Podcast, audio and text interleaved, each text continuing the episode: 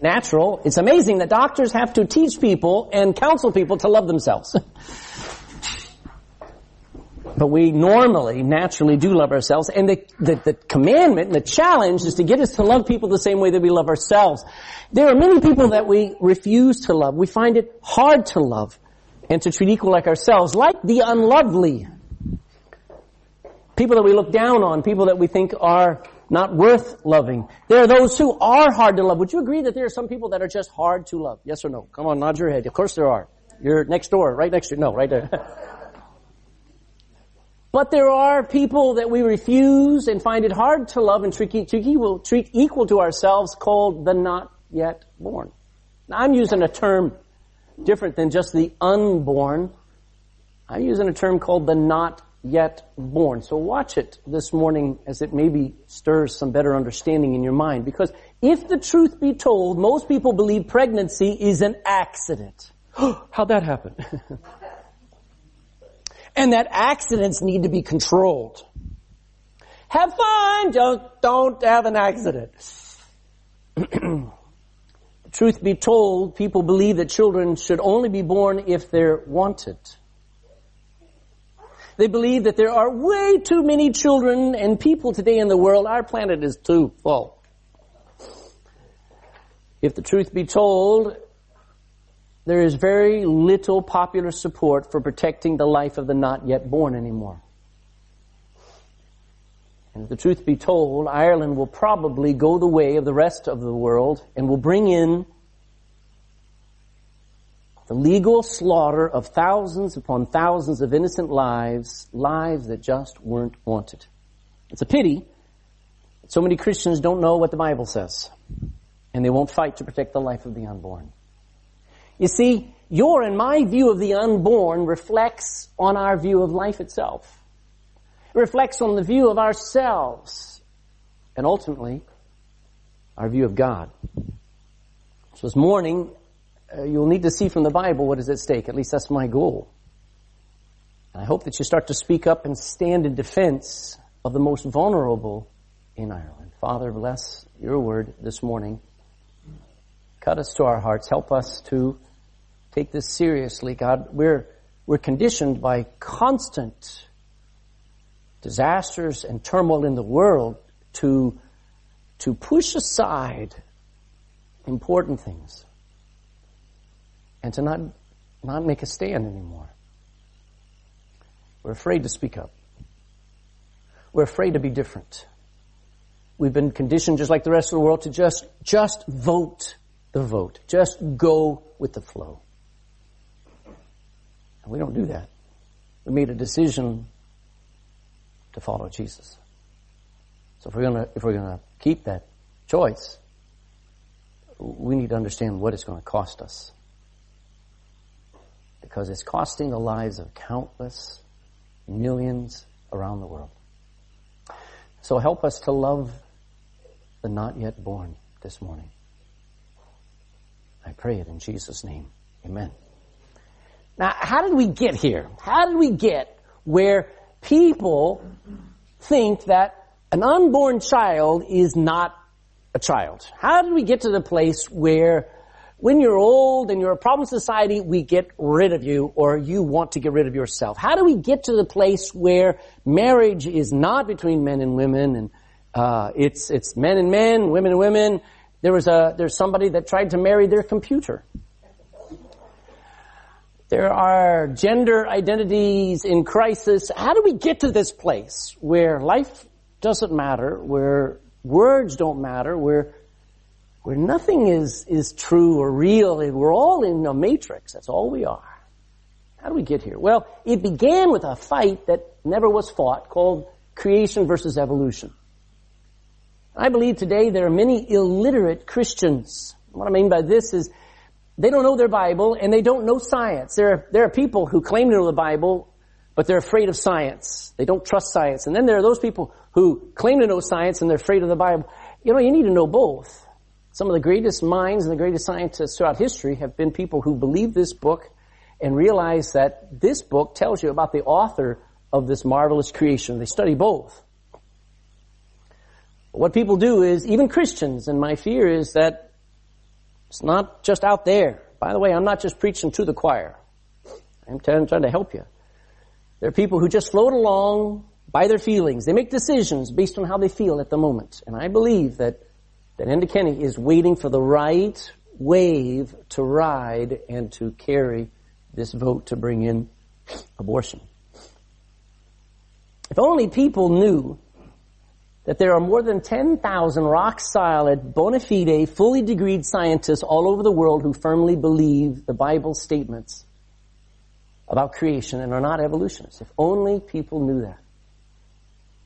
Now, the reason why you rarely hear about these people, rarely hear about voices that say that, no, it looks like things are created, is because they're treated like the plague. They're often hounded out of universities and government positions. As a matter of fact, I know two over at UCC right now who cannot and are barred from speaking anything about the Bible because they would be fired.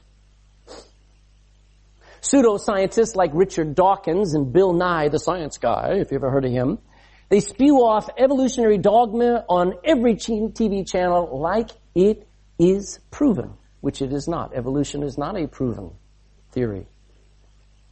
So the actual debate on God and evolution has already been settled before it was ever allowed to begin years ago by people's desire to shove the Bible into religion instead of looking at it saying, you know what, it might just be fact. You see, if there is no God, there are no limits. We're only animals. And we all deserve the right to do as we please. Those that are the strongest and the most popular decide what is right or wrong. Do you ever hear of a man named Adolf Hitler? Well, he decided that, you know what?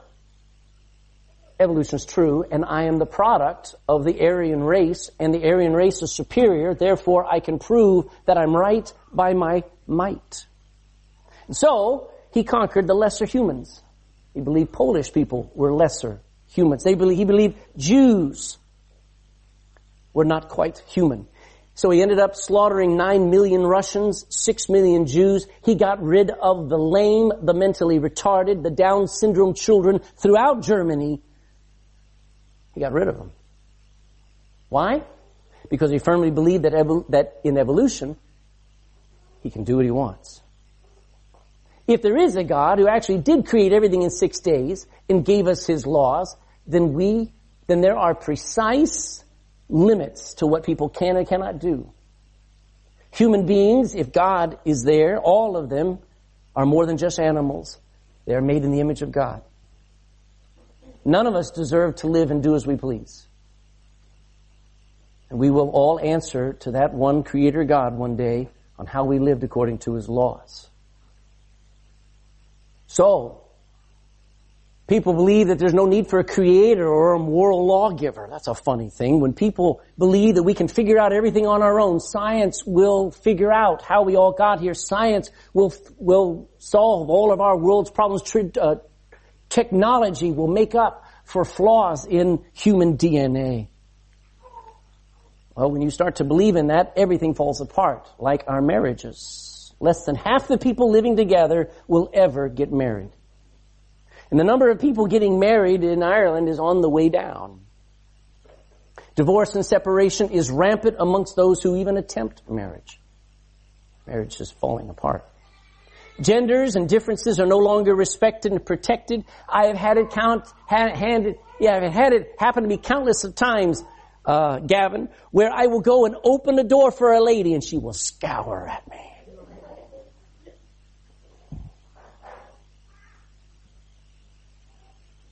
Drugs are rampant. Drink is selling at an all-time high. Suicides are at an all-time high. Governments only operate to please the people. Laws are written and rewritten faster than ever.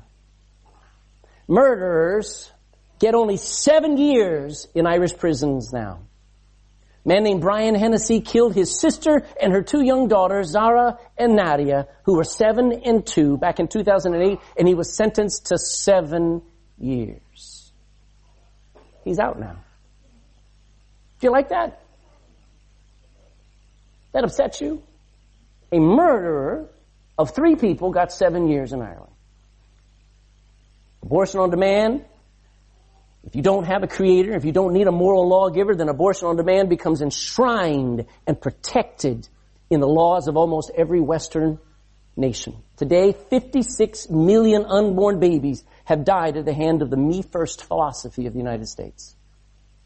Over 20 million have been slaughtered in the United Kingdom since 1960. Russia murders 1 million unborn babies a year. In 2001, listen to this, 1.31 million children were born, and 2.11 million children were aborted.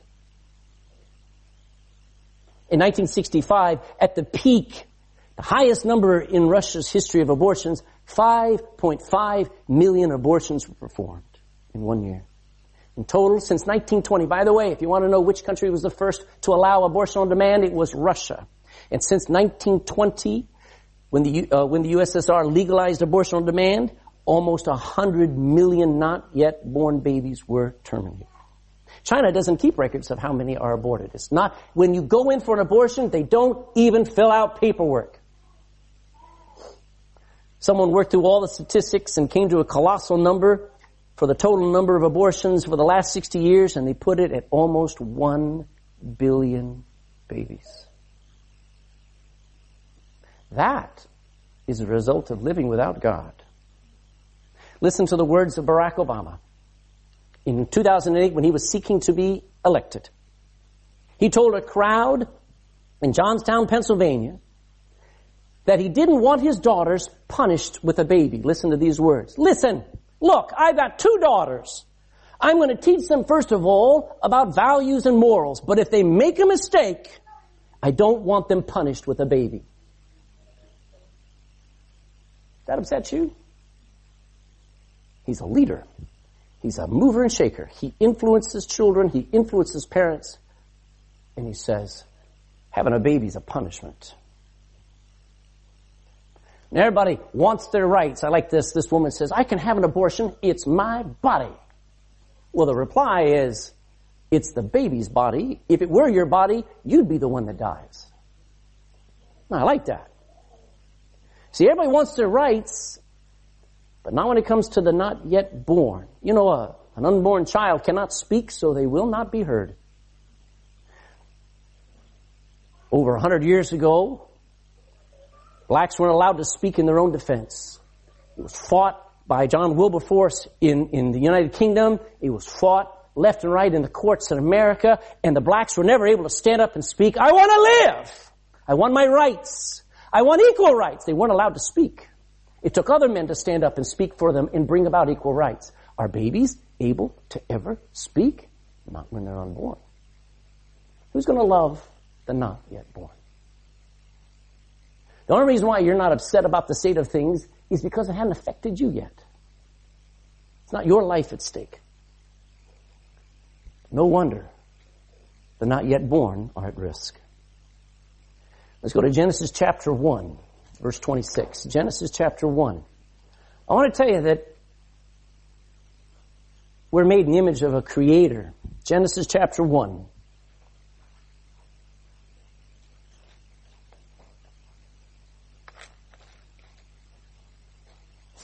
Genesis chapter 1 and verse 26. We are made in the image of the creator. Genesis chapter 1, verse 26 and 27 says this, and God said when he was making Adam and making mankind, let us make man in our image, after our likeness.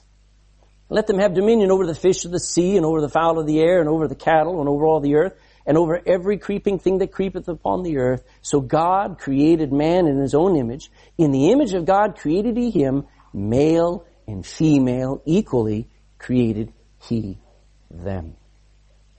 We're made in the image of a creator. Look at chapter 5, verse 1 and 2. Genesis chapter 5.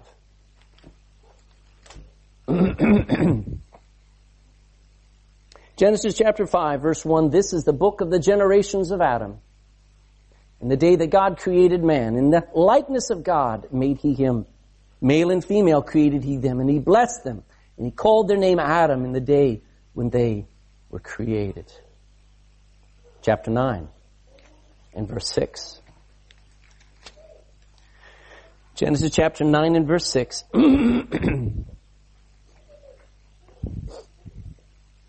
Whoso sheddeth man's blood, by man shall his blood be shed.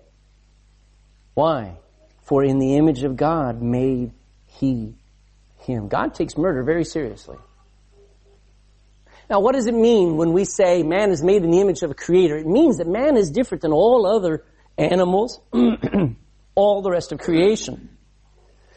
Man was designed by God with attributes, with characteristics just like God. Now, you don't glow.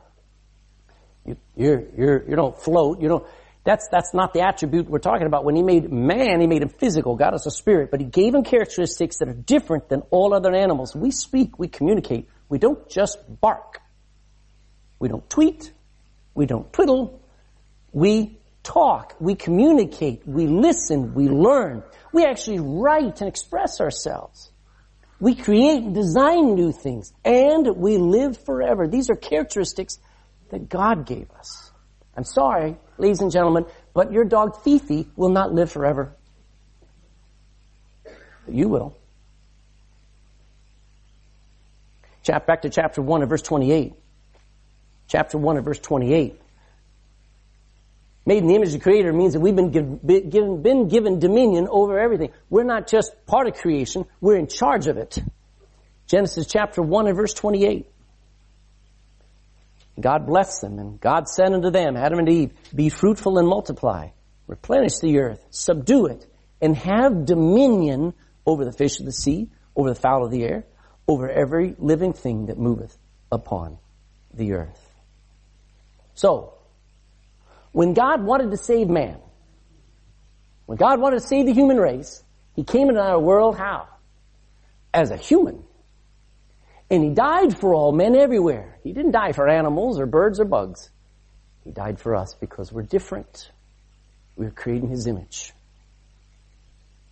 Second thing, we're not just created, we're marvelously created. Go to Psalm 139.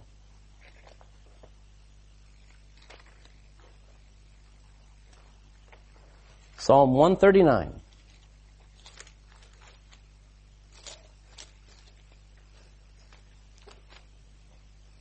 Psalm 139, verse 13, down to verse 16, says this, for thou, this is David writing, and he says, thou hast possessed my reins.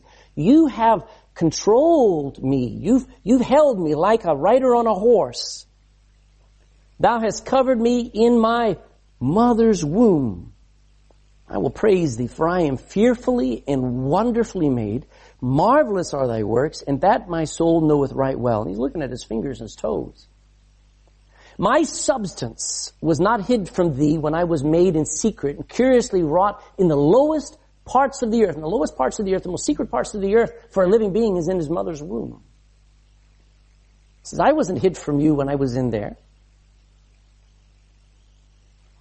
I'm missing my spot there.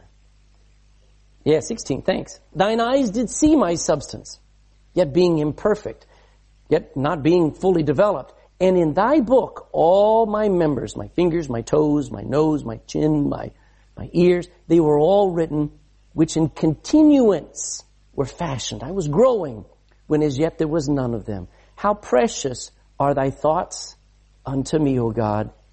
How great is the sum of them. If I should count them, all of your thoughts toward me, they are more in number than the sand. When I awake, I'm still with thee.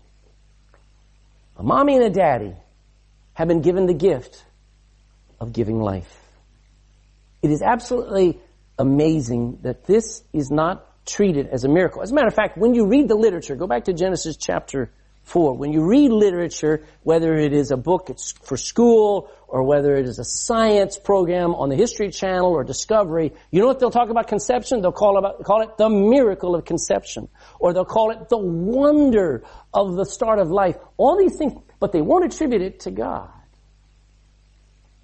Do you know, when a mommy and a daddy make a baby, it is a miracle. Look at chapter 4, verse 1, governed by God. Chapter 4, verse 1, Adam, he knew Eve, his wife, and she conceived. Bear Cain and said, I have gotten a man from where? I got a gift from God.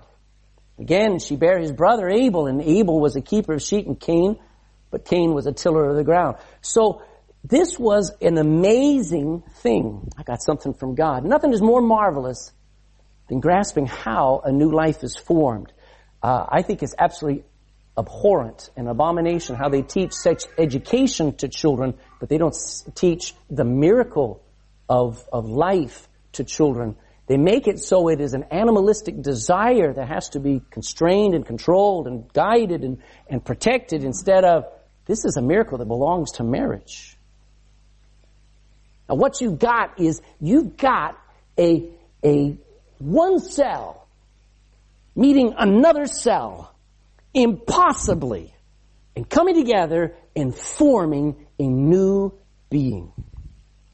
Everything about that child from the moment that that zygote, if you want the strange science term for it, everything about that child from the moment it has become fertilized is settled. Do you know, from that moment,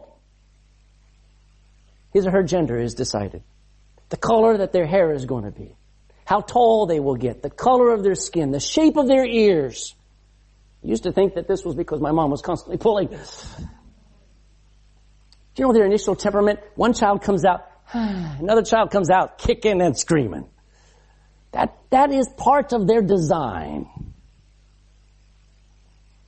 From just two cells, against all odds, a life is formed. And it's not an accident. It's not something it's just part of, it is not part of evolution. You get a baby from God. What's it like in the womb? By day 25, not even a month from conception, the heart is pumping. From day 25, the heart is beating. The brain has already formed its first mass. The eyes have appeared and the face is distinctly human at day 20, not even a month old. All the fingers and toes are fully formed and growing after just 6 weeks. At 7 weeks, not even 2 months down from conception, a not yet born child can hear. At 9 weeks, the not yet born child starts moving and kicking and swimming. Now the mom doesn't know it because there's plenty of room at that point. At 10 weeks, that unborn child feels and responds to pain. At 21 weeks, which is just 4 months from conception, they can survive outside of the womb. A guy named James Elgin Gill, was born on the 20th of May, 1987 in Ottawa, Canada, and he is the earliest premature baby in the world. He was 128 days premature. He was only 21 weeks and 5 days old. He weighed 1 pound, 6 ounces, and he is kicking and screaming and quite healthy 20-some-odd years later. Obviously, people are amazed at the life of a baby. Let me get down here. When you hold him or her at birth. I mean, just look at this. But you know, it's just as amazing 5 minutes before they're born. Would you understand that? So, the question arises, when is a child a child? Go to Genesis chapter 16. Genesis chapter 16. This is how the Bible describes the mother of an unborn child. Genesis chapter 16 and verse 8. Look in verse 7, just for context. Genesis chapter 16, verse 7. And the angel of the Lord found her, this is Hagar, by a fountain of water in the wilderness, by the fountain of the way of Shur. And he said, Hagar, Sarah's maid, whence camest thou? And whither wilt thou go? What are you going to do? And she said, I flee from the face of my mistress Sarai. And the angel of the Lord said unto her, return to thy mistress and submit thyself under her hands. And the angel of the Lord said unto her, I will multiply thy seed, thy children exceedingly, that it may not be numbered for multitude. You're going to have a lot of kids and grandkids and great-grandkids. And the angel of the Lord said unto her, behold, thou art with what? Not with fetus. Thou art with child, and shalt bear a son. Yeah, he's going to be a boy that's going to run around. And you shall call his name Ishmael, because the Lord hath heard thy affliction. So from the very beginning, the Bible describes a woman who's pregnant as with child. I'm going to be, there's a dozen things just in Genesis, but I'm going to say, first of all, skipping the next one, let me go to the next one. Even in incest and rape. Did you know the Bible deals with all of the problems that we face in the 21st century, and it settles it for us in the 20th century BC? Genesis chapter 19, verse 36. Genesis 19:36. Everybody will cry out, how can you make a woman carry a child if it's the product of rape or incest? Well, I think you ought to kill the rapist, not the baby. But Genesis chapter 19 and verse 36. Thus, these are the two daughters of Lot. Thus were both the daughters of Lot with child by their own father. Now, what's more abhorrent? The fact that she's with child or the fact that her father did it? The fact her father did it. But she undeniably, those children were with what? With child. So even in incest and rape, the unborn baby is a child. Oh, well, what about adultery and harlotry? Well, let's look at Genesis chapter 38. Genesis chapter 38 and verse 24.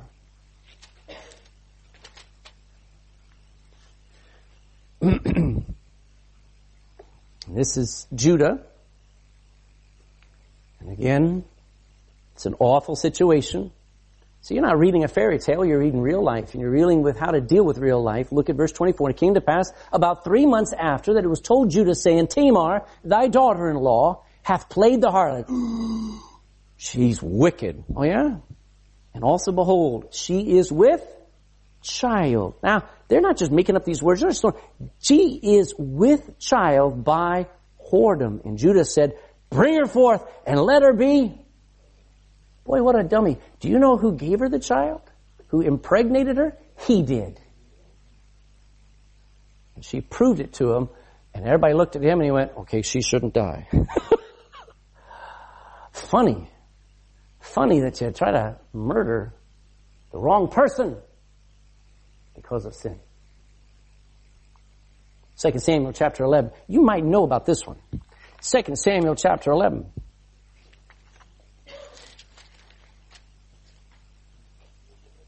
Second Samuel chapter 11 and verse 3. Look at verse 2. 2 Samuel chapter 11 verse 2. And it came to pass in an evening tide that David arose from off his bed. He couldn't sleep. And he walked upon the roof of the king's house. And from the roof he saw a woman washing herself. And the woman was very beautiful to look upon. David sent and inquired after the woman. And one said, is not this Bathsheba, the daughter of Eliam, the wife of Uriah the Hittite, the wife of Uriah the Hittite? And David sent messengers and took her, and she came in unto him, and he lay with her, for she was purified from her uncleanness, and she returned back to her house. And the woman conceived, and sent and told David, and said, I am with child. In the Bible, kind of helpful for understand, is the baby before birth a baby or not? It is a baby. From the moment of conception, Jesus was a child. Look at Matthew chapter 1 and verse 18.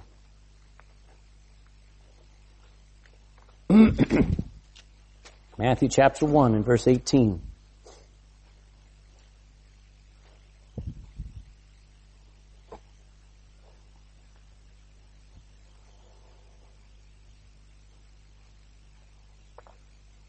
Matthew 1:18. Now the birth of Jesus Christ was on this wise. When as his mother Mary was espoused to Joseph, before they came together, they were just engaged, she was found with child of the Holy Ghost. Now that upset Joseph because he couldn't believe that, okay, this was something miraculously given by God. So he's trying to, verse 19 says he's trying to put her away privily, but God convinced him otherwise. Look at chapter 1, look at verse 23. Behold. Now verse 22. Now all this was done that it might be fulfilled, which was spoken of the Lord by the prophet, saying, behold, a virgin shall be with child, and shall bring forth a son, and thou shalt call his name Emmanuel, which being interpreted is God with us. All right, so she's going to be with child and shall bring forth a son. I need you now to go to Isaiah, because Isaiah is going to blow you away. Look at Isaiah chapter 7 and verse 14.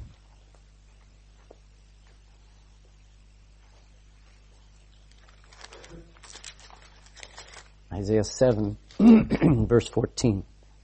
Therefore the Lord himself shall give you a sign. Behold, a virgin shall, what does Matthew call it? Matthew says, shall be with child. And yet Isaiah says, a virgin shall. So from the moment of conception, a baby is a child. A virgin shall conceive and bear a son, and thou shalt call his name Emmanuel. Now, where I'm going with this is, we are quite human and have been given absolute rights by our Creator from conception. The growth and the development of a child who's unborn is the work of God, not nature. Go to Ecclesiastes. You're in Isaiah. Go back a few books just before Psalms and Proverbs. You'll find a little book called Ecclesiastes chapter 5. Ecclesiastes, probably only 20 pages back from where you were. It's the book of Ecclesiastes chapter 11, I should have said. 11 verse 5.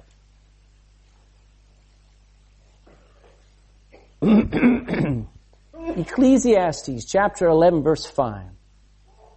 As thou knowest not what is the way of the Spirit. Spirit is invisible. Don't know. You can't touch it. You can't feel it. You can't hear it. As thou knowest not what is the way of the Spirit, nor how the bones do grow in the womb of her that is with child. Even so thou knowest not the works of God who maketh all. I don't care how smart scientists are. They may be able to describe a baby's growth. They can't explain it. Just like you can't explain that, you're definitely not going to ever be able to explain God. It is an amazing thing from 9 weeks to 40 weeks. I mean, you can see that is a baby. Now, there are a lot of countries that say from 12 weeks, well, that's the cutoff. You can't have an abortion after that. Some cut it off at 16 weeks. Some cut it off at 26 weeks. I don't care where you cut it off. You're still murdering a not yet born child. We are, from conception, given absolute rights by our Creator because it is a work of God. Read that verse again. 11:5 says, As thou knowest not what is the way of the Spirit, nor knoweth how the bones do grow in the womb of her that is with child, even so thou knowest not the works of God, who maketh all.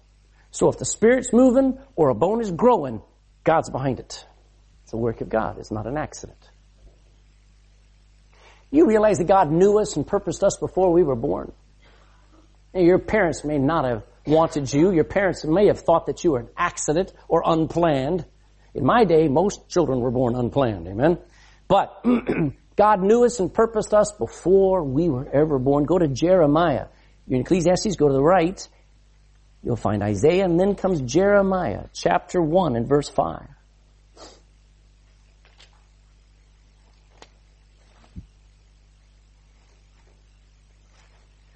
Jeremiah, chapter 1 and verse 5.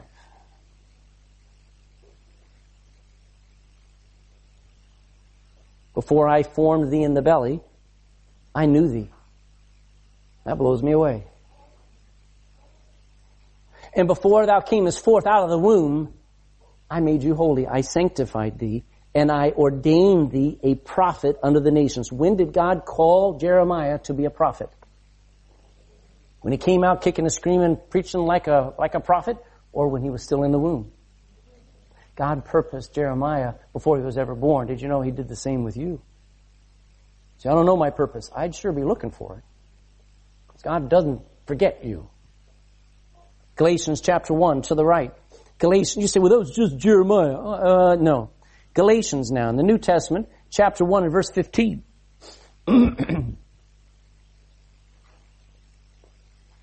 Galatians chapter 1 and verse 15.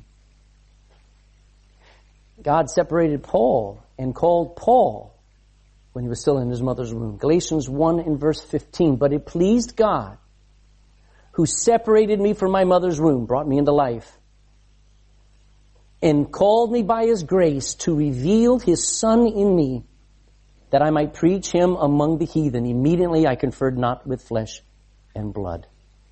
I think it's absolutely breathtaking to think that God actually knows you before anybody else does. God doesn't just crawl out of bed one day and go, oh, there's somebody else I got to worry about. Where'd that one come from? Didn't you guys use protection? God knew us and purposed us before we were born. Do you know, John the Baptist was a baby before birth. And he was able to hear and understand things going on around him and even was filled with the Holy Ghost all before birth. Let's go to Luke chapter 1. Luke chapter 1.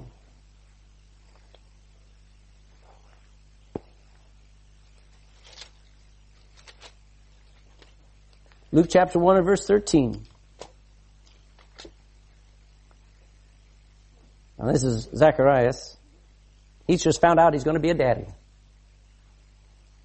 Verse 13, but the angel said unto him, fear not, Zacharias, for thy prayer is heard, and thy wife, now she's very old at this point, but thy wife Elizabeth shall bear thee a son, and thou shalt call his name John, John the Baptist. And thou shalt have joy and gladness. And many shall rejoice at his birth. Sounds so far so good. That's just like what we normally experience. For he shall be great in the sight of the Lord, and shall drink neither wine nor strong drink, and he shall be filled with the Holy Ghost even from his mother's womb. I go down to verse 41.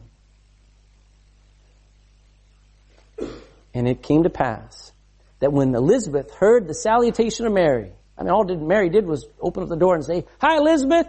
When Elizabeth heard the salutation of Mary, the babe leaped in her womb, and Elizabeth was filled with the Holy Ghost. So what are you dealing with? You're dealing with a baby that can hear, perceive, and react to things going on outside the womb. Don't you tell me it's just a blob. Don't you tell me it's just a piece of tissue. Because you see, a not yet born baby is a baby that's just not yet born. You get my words now? Okay. Now, you're not yet born does not mean that they're not yet alive. Everybody in the debate that's going on will tell you, it's not alive. That's what they'll tell you. It's not alive. They'll say they are less human than those of us who are allowed to exit the womb alive. Well, that's not quite human. As a matter of fact, Hillary Clinton got on there and said, any baby that's still in the womb up to 30 seconds before has no rights and is less of a human and does not deserve constitutional protection. Whew. Less human? I thought Hitler was defeated on that basis. Most people will call it a blob of human tissue, like a wart or a, what do you call a wart? A verrucous or what are all the different things? Scab? Just a blob of human tissue? A fetus. Now, fetus is a Latin word. Science uses it and all this stuff to describe it scientifically. I wouldn't like to be called a fetus, and neither would you. They say that not yet born baby feels nothing. Well, that's been disproven for about the last 20 some odd years where they react to sounds. They react to pressure. Any woman who's ever been pregnant knows that when you shift, that baby kicks. Because you're making that baby uncomfortable. So the baby makes you uncomfortable. They react. And they feel pain. They've actually done sonograms while they've done abortions, and I will not show anything graphic. But it is the most graphic abomination to watch as a baby in the womb, as they insert the scissors, as they insert the suction, and that baby begins to fight and push away. But you tell me they don't feel anything. And the worst of all is they'll say that unborn baby is not viable. Really? In the first week of July 2012, a drunk six-time driving while intoxicated offender, 6 times he's been caught driving while drunk. He ran a red light and struck another car before fleeing the scene. The woman, Heather Cervic, was a pregnant woman in that second car. She was critically injured, but her nearly full-term baby named Brady Paul died. The local media struggled to report the story. Some papers referred to it as a fetus, some as a baby. And a Denver Post article said, unborn child in the headline. and referred several times to the baby. So a frustrated reader commented, so if it's an unborn thing that a woman wants to keep, it's a baby. But if she wishes to have an abortion, it's a fetus. Geez, people, make up your mind. I thought that was profound. By the way, the driver, Gary Sheets, he was only charged with assault and leaving the scene of an accident because the baby is not a person, even though he died. What not yet born does mean is that that baby cannot defend itself. The baby cannot defend itself. It depends solely, completely upon the mother for their protection. God trusted you, trusted a woman with that child, and that child is dependent upon you to protect it. It naturally, believe me, it naturally wants to live and naturally wants to be given a chance to live. Try to imagine asking, would you like to die? Do you think any unborn, not yet born child, if they had the ability to communicate, would say, yeah, I'd rather die? Instead of, give me a chance. He or she has the equal right to life as a mother. Not yet born means that they are a person. So many ways, there's so many reasons to justify the killing of the not yet born child. Now, I will not show a picture of how an abortion has occurred, so I'll just show you this. But this is nothing. This is mild. This is palatable. This is viewable compared to the actual process that an unborn child goes through in their death. And yet, they come up with all the reasons. Reasons including, well, I'm afraid of being pregnant. And that's a reason to kill the baby. Well, we have financial hardships. We can't afford another child. Well, we suspect fatal complications in the womb. The baby probably won't live outside of the womb. Probably. Did you know that 90% of all supposed fetal complications that might lead in death are proven wrong? Down syndrome, that's the big deal. They always test in the amniotic sac, and they come, and the doctors come in. We have to tell you, you have a high probability your child's going to be Down syndrome. I'm going to England. Threat of suicide. Oh, that was a big one. X case. Big deal. Wow, this mom's going to, let's kill the baby so the woman doesn't kill herself.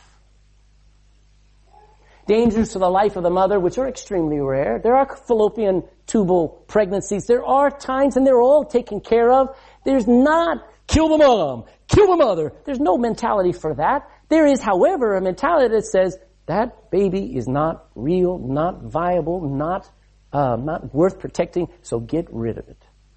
So I say protect both. Here's a normal reason. You'll hear every feminist who gets to speak on RTE, and 9 times out of 10, they will be given the airwaves, and they'll say, it is not right to force me to carry a pregnancy to term. Whew. That's where we're at, ladies and gentlemen. That's where we're at, and no man can stand up and say, yes, you will. How are you going to fight that? Risk to health? Do you know, these are the list of health issues that have now been listed on the abortion websites for repealing the 8th Amendment. When a woman has any kind of heart or vascular disease, they need to be able to have an abortion because they might come under undue stress in the pregnancy. Pulmonary diseases, kidney diseases, extensive hernias, abdominal and pelvic and benign tumors, urological problems, orthopedic problems, breathing problems. You ever try to have a baby? You're going to breathe. Breathing problems and many other problems that should allow a woman to have an abortion because that child or that fetus brings undue burden on the health of the mother. How about rape and incest? I mean, I still believe that if a child, that anybody should be killed, it ought to be the rapist. I got 2 amens. It's awful today that people have been forced we have been forced to remove the death penalty. And yet we demand the ability for any woman anywhere to murder a not yet born child on a whim. Think about that for a month or two. Lack of a committed father. I don't want this child because the father doesn't want to be with me. What? So we come down to inconvenience. The baby's getting in my way. I can't keep my career. I can't keep my looks. And women are already traveling to get an abortion, so why can't we have it here? Do you see? What are we looking at? Me first. Never expect anybody to take responsibility. Just kill the baby. Let me read you a story, a letter written by a woman in 2023. She came back from history, from the future. Dear Mom, January 22nd, 2023. Dear Mom, can you believe it's already the year 2023? I'm still writing 22 on everything. It seems like only yesterday that I was sitting in my first class and celebrating the change to a new century. I know we really haven't chatted since Christmas, Mom, and I'm sorry. Anyway, I have some difficult news to share with you, and to be honest, I didn't want to call or talk about this face to face. But before I do that, let me report that Ted just got a big promotion. And I should be up for a hefty raise this year if I keep pulling in all those crazy hours, you know. You know how I work at it. Yes, we're still struggling to pay the bills. Little Timmy's been okay at kindergarten, although he complains about going, but then he wasn't happy about the daycare center either. So what can we do? Mom, he's been a real problem. He's a good kid, but quite honestly, he's an unfair burden on us at this time in our lives. Ted and I have talked it through, and we have finally made a choice. Plenty of other families have made the same choice and are really better off today. Our pastor is supportive of our choice. He pointed out the family is a system, and the demands of one member shouldn't be allowed to ruin the whole. The pastor told us to be prayerful and to consider all the factors as to what is right to make our family work. He says that even though he probably wouldn't do it himself, the choice is really ours. What a good pastor. He was kind enough to refer us to a children's clinic near here, so at least that part is easy. Don't get me wrong, Mom. I'm not an uncaring mother. I do feel sorry for the little guy. I think he heard Ted and me talking about this the other night. I turned and I saw him standing at the bottom of the stairs in his PJs with his little teddy bear that you gave him under his arm, and his eyes were sort of welled up with tears. Mom, the way he looked at me just about broke my heart. But honestly, I believe this is better for Timmy, too. It's just not fair to force him to live in a family that can't give him the time and attention he deserves. And please, Mom, don't give me the kind of grief that Grandma gave you on your abortions. It's the same thing, you know. There really is no difference. We've told Timmy he's just going for a vaccination. Anyway, they say that the termination procedure is painless. I guess it's just as well that you don't have to, that you haven't seen him much lately. Please give my love to Dad. Signed, your daughter. See, if it was talked about, like that boy sitting at the bottom of the stairs as Mom and Dad talked about terminating him, we would stand and we'd say, that's wrong. But we don't love our neighbor. Not the ones that deserve our love. So many opinions. Today we battle stigmas like Down syndrome children. There's the stigma of adoption today that if an Irish woman has a child, the worst thing for her to do is to give it up for adoption. I can't understand that. There's the stigma that having so many children, oh, you have too many children already. And that's looked down upon. And I know about all the abuses of the past. I have read the history over the last few weeks of how Ireland abused and took advantage of and made money off of unwed mothers and mothers with babies, and the state funded the Catholic Church. I know about the abuses. But that stigma does not decide on the life of a baby. And then you'll hear this thing, if you ever do speak up at work or at school or at the shop, They'll come at you and say, well, you anti-abortion people are dominated by religion. And that's the stigma that they've pasted on you and me, and the discussion's over. So basically, abortion has been made the best answer for problem pregnancies. Just get rid of the child. But I wonder if anybody ever thought of asking Jesus. Let's go to Matthew chapter 24.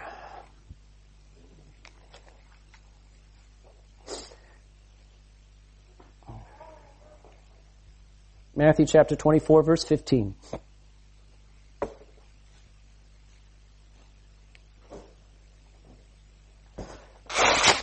To 19. Matthew chapter 24, verse 15. When ye therefore shall see the abomination of desolation. Now that's in the middle of the tribulation. But when you see that abomination of desolation spoken of by Daniel the prophet, when it stands in the holy place, whoso readeth, let him understand. Then let them which be in Judea flee to the mountains. Run for your lives. Let him which is on the housetop not come down to take anything out of his house. Neither let him which is in the field return back to take his clothes. And woe unto them that are not carrying a grown baby, but those who are pregnant. Let them that are with child, woe unto them that are with child, and to them that give suck in those days. How does Jesus consider a woman that's pregnant? He calls a woman who's having to flee for her life that's pregnant. He says she's a woman with child, not a blob of tissue. Move is on to replace the Eighth Amendment, one of the most marvelous works in the law and of the law in the Irish Constitution. It says this: Article 40.3.3 says the state acknowledges the right to life of the unborn, and with due regard to the equal right to the life of the mother, guarantees in its laws to respect and, as far as practicable by its laws, to defend and vindicate that right. No wonder it's hated. No wonder it's hated here. The state has its hands tied that it has to defend what they don't believe is alive. It came into law in 1983. Absolutely made. As a matter of fact, it came into law in September of 1983. We're coming up to the anniversary of it.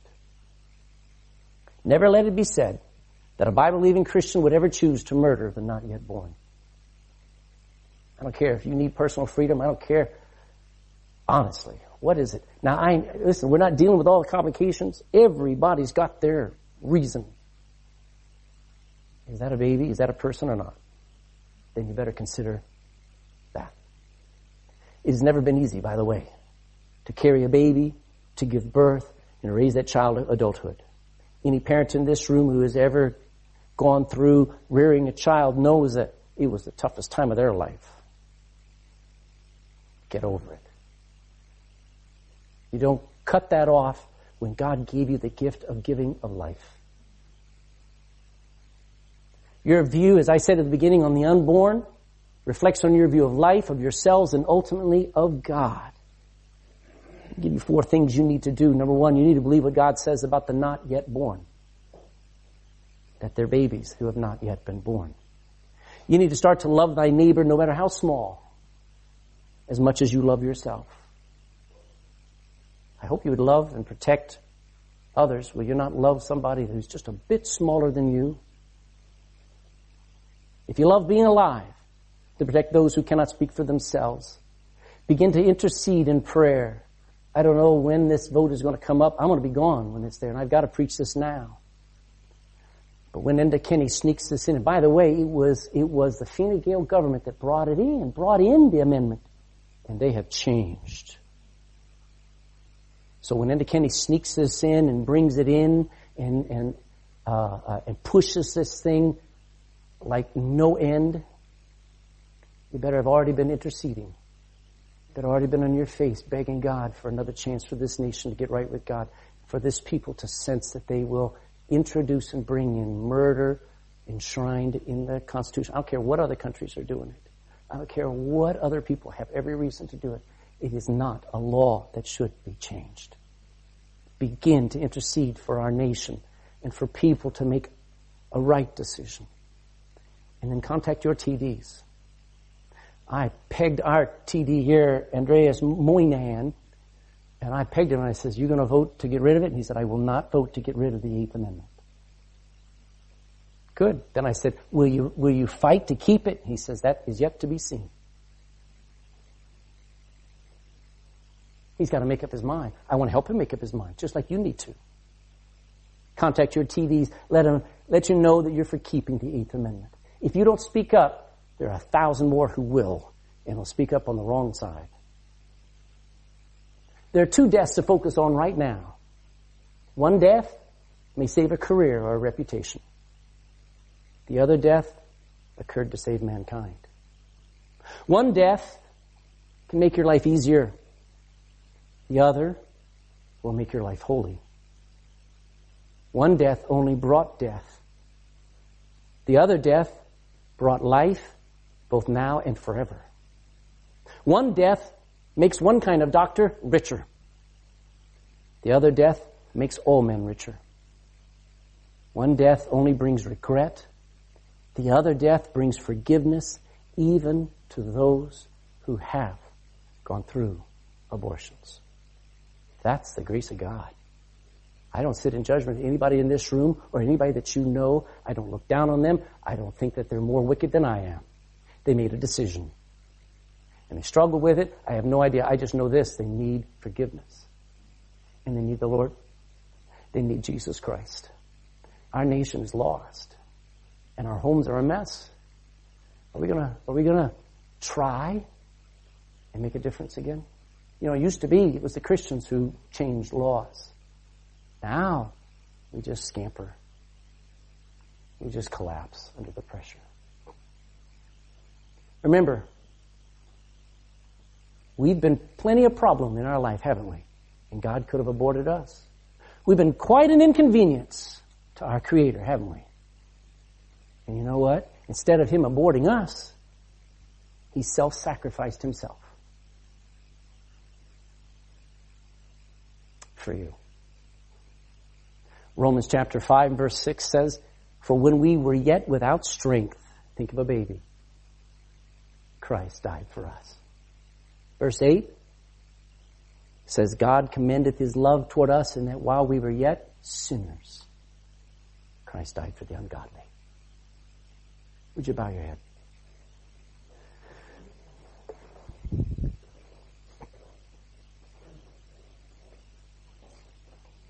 Don't let this thing be a religious issue. Let this thing be a God issue, a heart issue, a life issue. We've talked about loving our neighbor. Who is our neighbor? We've talked about the people we should show love to. And we know how hard it is. Well, we're moving outside of the norm now. We're focusing. Every head bowed, every eye closed. Right now, before we pray, I'm just talking to you. We're focusing on one area of society that needs to be loved. And I mean loved just as much as you love yourself. That means protected, sustained, allowed to live, given every right and opportunity that you have. I'm not just preaching to the choir. There may be some people in this room who haven't made up their minds on what to do. What's the stand? Well, I've given you the Bible. Every pregnancy is a woman with child. I don't care how that baby was conceived. That baby is a baby, not yet born. Would you speak up for him? God spoke up for you. God thinks you're worth dying for. Don't buy the me first philosophy and only think of yourself. God thought of you. Came down as a man. Born just like you and me. Went through everything just like you and me. To show He loved you and me. Gave Himself for us. What will we give? Father, I just ask You in Jesus' name that this somber, serious message would pierce deep in our hearts and we would never forget it. We would never forget to love not just the unborn, but the life of the not yet born They're on the way. They're just as human as everybody else in this room. They should have every right. And amazingly, in Ireland, Father, they have the same rights as everybody in this room. God, I beg and I intercede that that would not be taken away. Oh, that we would be a nation of passionate people who have love and compassion for all sides, but that we would make sure that that unborn child is protected too.